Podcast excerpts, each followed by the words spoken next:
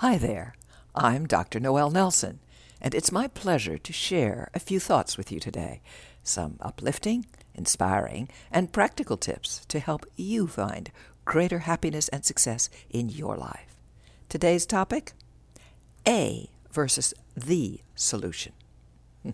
You've had it. That's the fifth time this month your car's been in the shop. You can't handle it anymore. So, what if it's a relatively new pre owned car? It's a lemon. You decide, that's it. I don't care what I have to do. I'm getting a new car. And you do, immediately. You plunk down the initial payment using next month's rent to do so and drive happily off for the next few days until it dawns on you that you way overcommitted yourself. You can't keep up these payments, and you wish you had your lemon back. You don't know what to do. You're frozen. You certainly don't want to do anything impulsive. I mean, come on, look where that got you.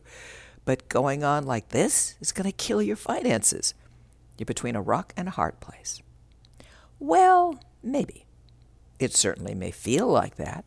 But the truth is, you're caught in the trap of looking for the solution rather than looking for a solution, which in fact may be a series of solutions which eventually get you to your goal. Stick with me here. When a problem feels big, all engulfing, overwhelming, whether it be dealing with a too expensive car or the pain of a difficult marriage, our tendency is to look for the big, all encompassing solution. I'll dump the car, or I'll get out of the marriage. Sometimes these are the best possible solutions, but more often than not, you sacrifice all sorts of other things in the process. Dumping your lemon certainly got rid of that problem, but getting the new car brought along a whole new set of problems. Getting out of the marriage quickly gets you out of that pain, but may bring with it divorce and custody issues you hadn't sorted out and must now deal with. Instead of acting impulsively or freezing into permanent paralysis, think first about the impact the solution is likely to have on other parts of your life. What will buying a new car mean, for example? Bigger car payments, let's say. Well, that will have an unhappy impact on your bank account. What impact will leaving the marriage have? Well, you got to find a new home, you got to come to financial agreements, maybe loneliness, and then, of course, there's the child custody issues and all that. Now, given your realization of the impact the solution will have, rather than running right to it, deal first with the impact, then come to the solution. For example, if you deal first with figuring out where the money will come from for your new car, then when you come to actually buying it, you won't be putting yourself in financial jeopardy.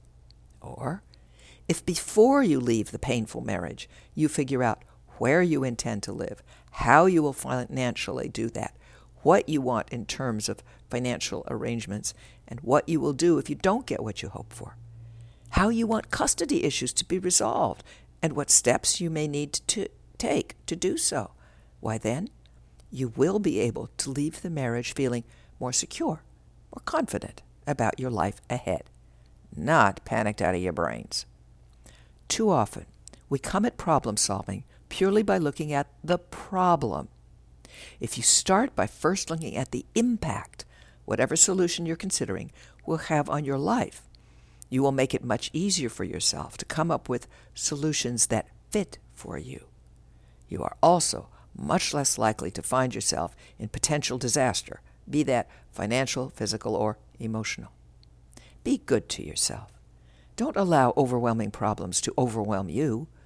Look for a solution, as in a series of solutions, not the solution, and watch your problems reduce to surprisingly manageable proportions.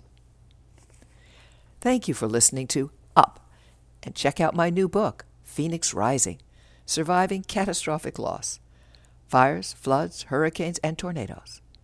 If you'd like more uplifting, inspiring, practical tips and techniques, please visit my website, noelnelson.com, or take a look at my Meet the Amazings Facebook page. Until next time, be well and take care.